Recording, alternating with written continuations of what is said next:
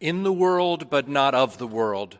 Jesus is praying for his disciples. He knows the world will try to wipe away his priorities, his commitments. The world will punish those who resist its greed and self centeredness. The world will claim that violence and entitlement are the right levers of power. Jesus knows it will be hard for his followers to resist the forces of the world.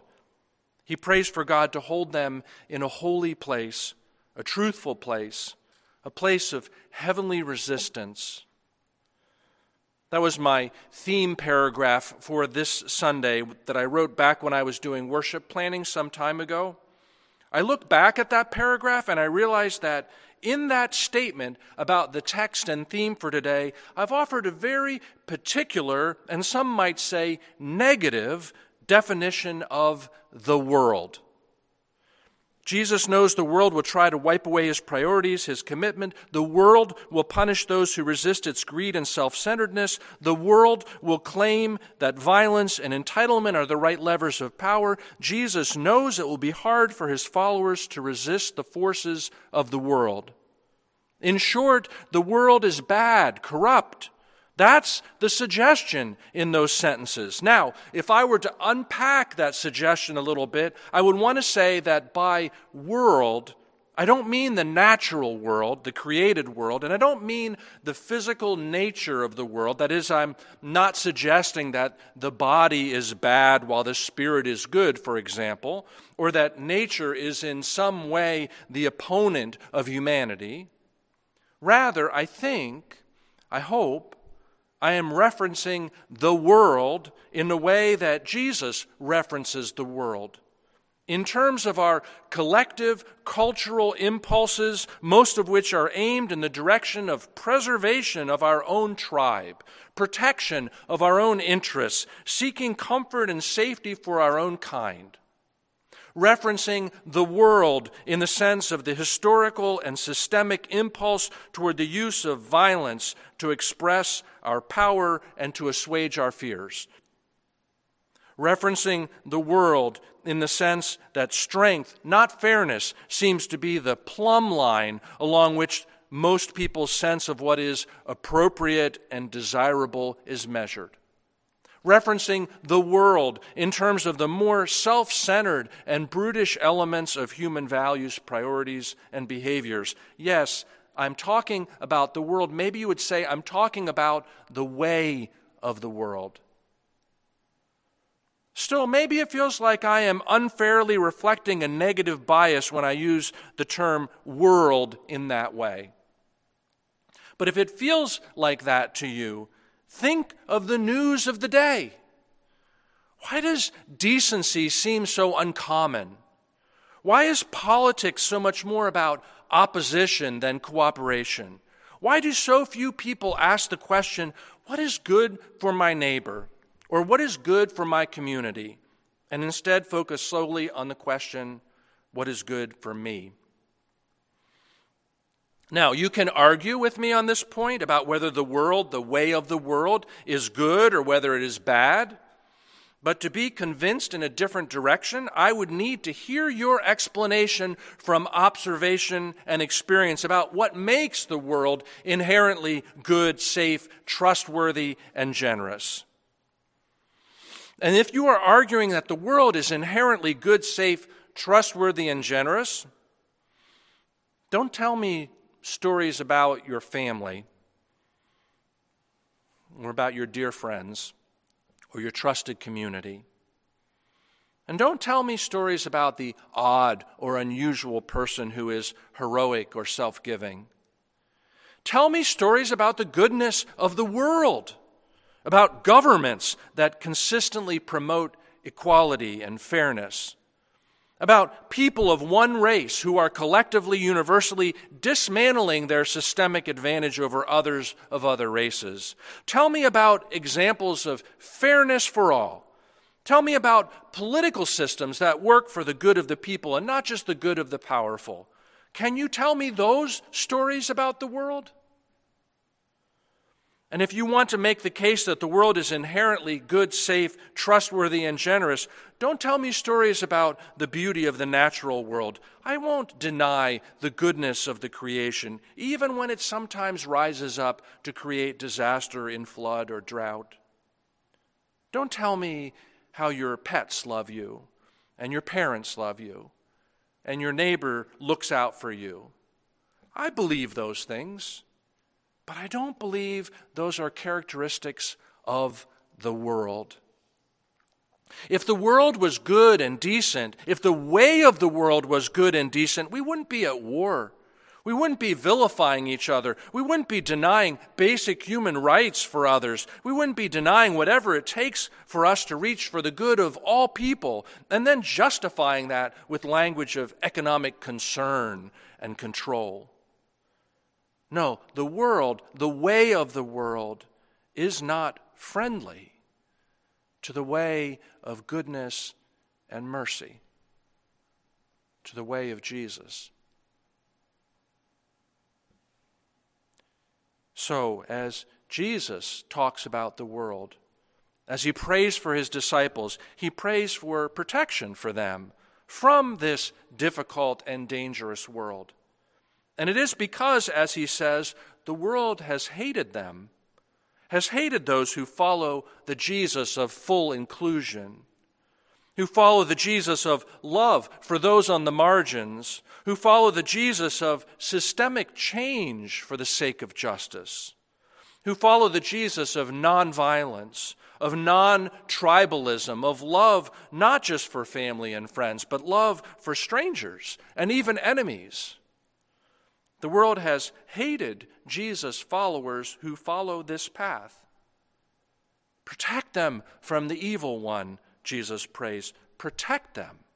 Don't take them out of the world, he prays, but protect them from the world when they are in the world. Now, what does that protection from the world mean? Obviously, it isn't a prayer by Jesus that somehow his followers will be armed with weapons of resistance. That's not his way. Instead, his is the way of non resistance.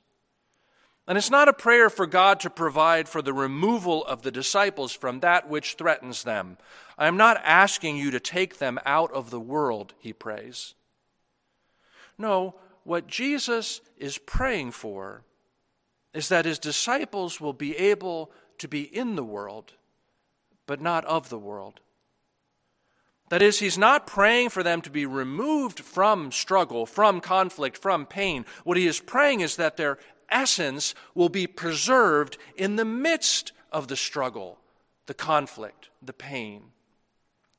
That their commitment, their integrity, their Jesus ethic, their values, their identity will endure, will remain, will stay the course. In a hostile environment, he prays that they too won't become hostile. In a violent environment, he prays too that they too won't become violent. In a me first environment, he prays that they too won't become me first people.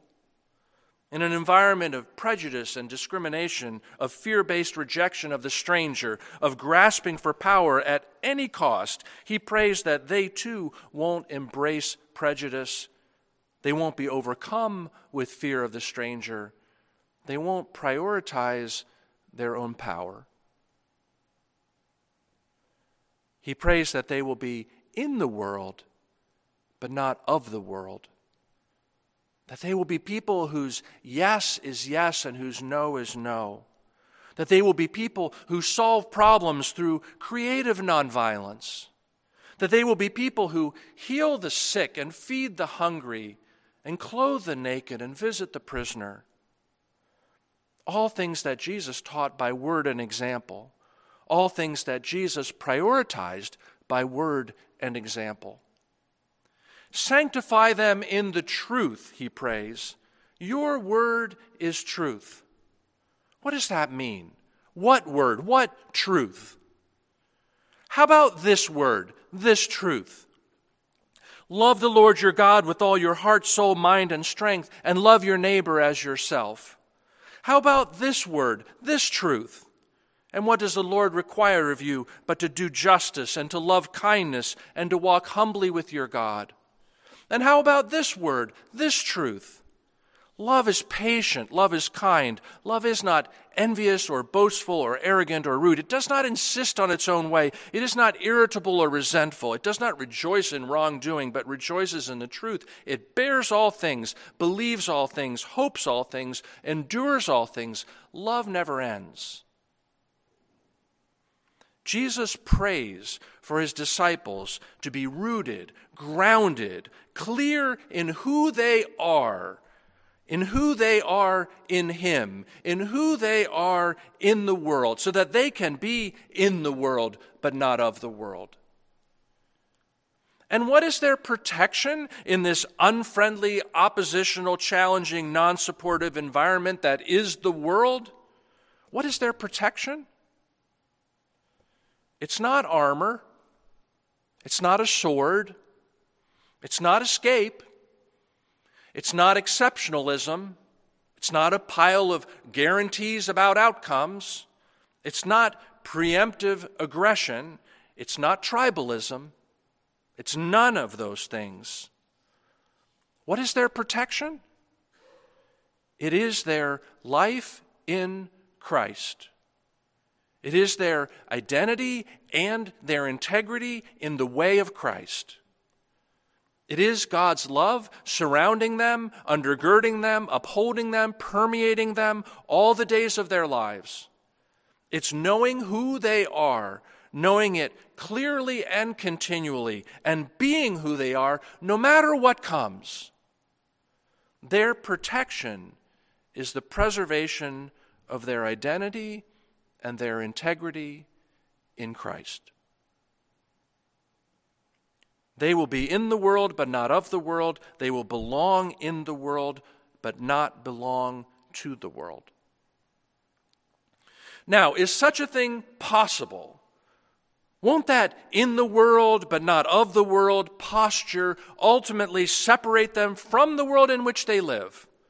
And separate them so much that they will close their eyes and ears to everything around them, thinking only of the spiritual realm, giving up on this world, rejecting those who have rejected them, sliding away from those who do not support them.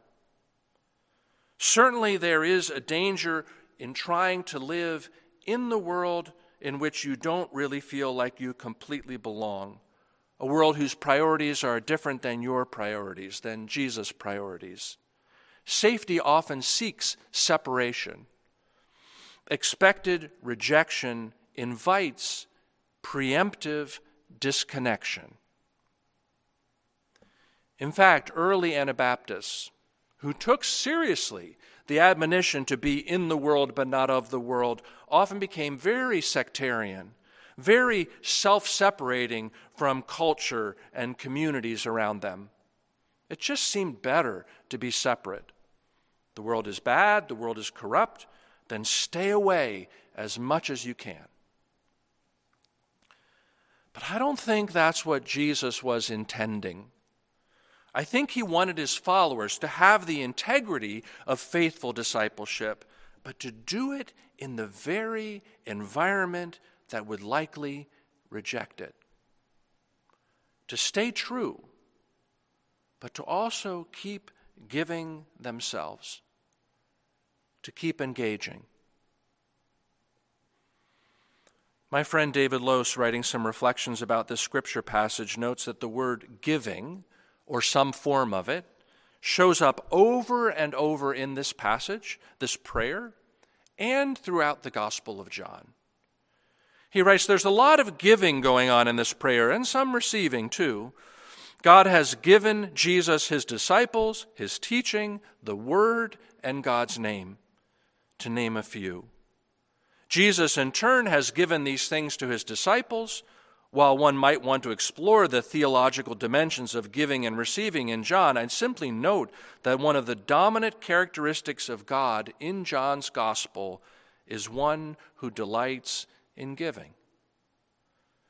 I wonder how many of our folks realize this, he continues, not just after a rough year, but in general. I suspect that if you pull a few folks off the street or even out of our pews and ask what they think of God, they'll likely describe something approximating an old man with a white beard sitting up in heaven, looking down in mild disapproval with an outstretched and wagging finger ready to enforce some archaic morality, code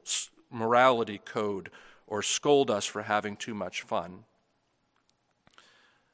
But the God to whom Jesus prays, he writes, looks nothing like this.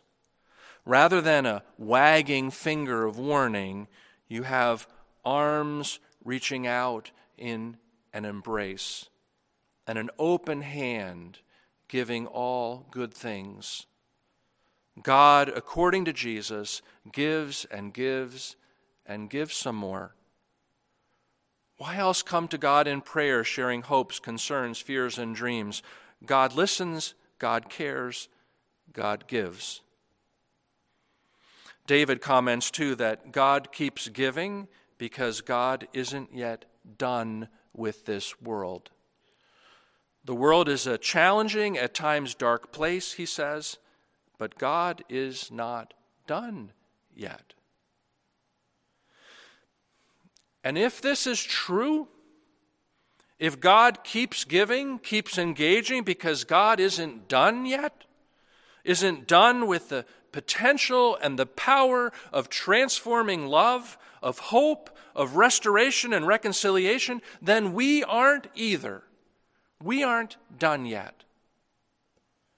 Even if the world, the way of the world, isn't one that is accepting of Jesus' priorities, of Jesus' ethic, we still have a mission of being leaven in the loaf, yeast, salt, a light. If God isn't done with this world yet, then we aren't either. We are called to be in the world, but different from the world. We are called to be examples of hope and compassion. We are called to be agents of justice and peace. We are called to be vessels of transformative love. We are called to a different way of living, and we are called to all of this as we are in the world, engaged with the world, but not consumed by the world. Why? Why be in but not of? Why live in that tension? Why hold open that space? Why resist and at the same time engage? Why give and give, even if that giving might not be well received or welcomed? Why resist the world and offer our love to it anyway? Because that's the transformative, grace filled, hopeful, restorative, way of Jesus. And we are trying to walk in the way of Jesus. We are trying to walk in the way of Jesus in this difficult world. We are trying to walk in the way of Jesus in this difficult world because God has not given up on this world. We are trying to walk in the way of Jesus in this difficult world because the God of grace has not given up on this world, and we won't either. We may not belong to this world, but we belong in this world. And our work, our way, is supported by the enduring love of Jesus. Jesus prays for us, for our endurance, for our faithfulness, for our courage, for our integrity. Jesus prays for us. Amen.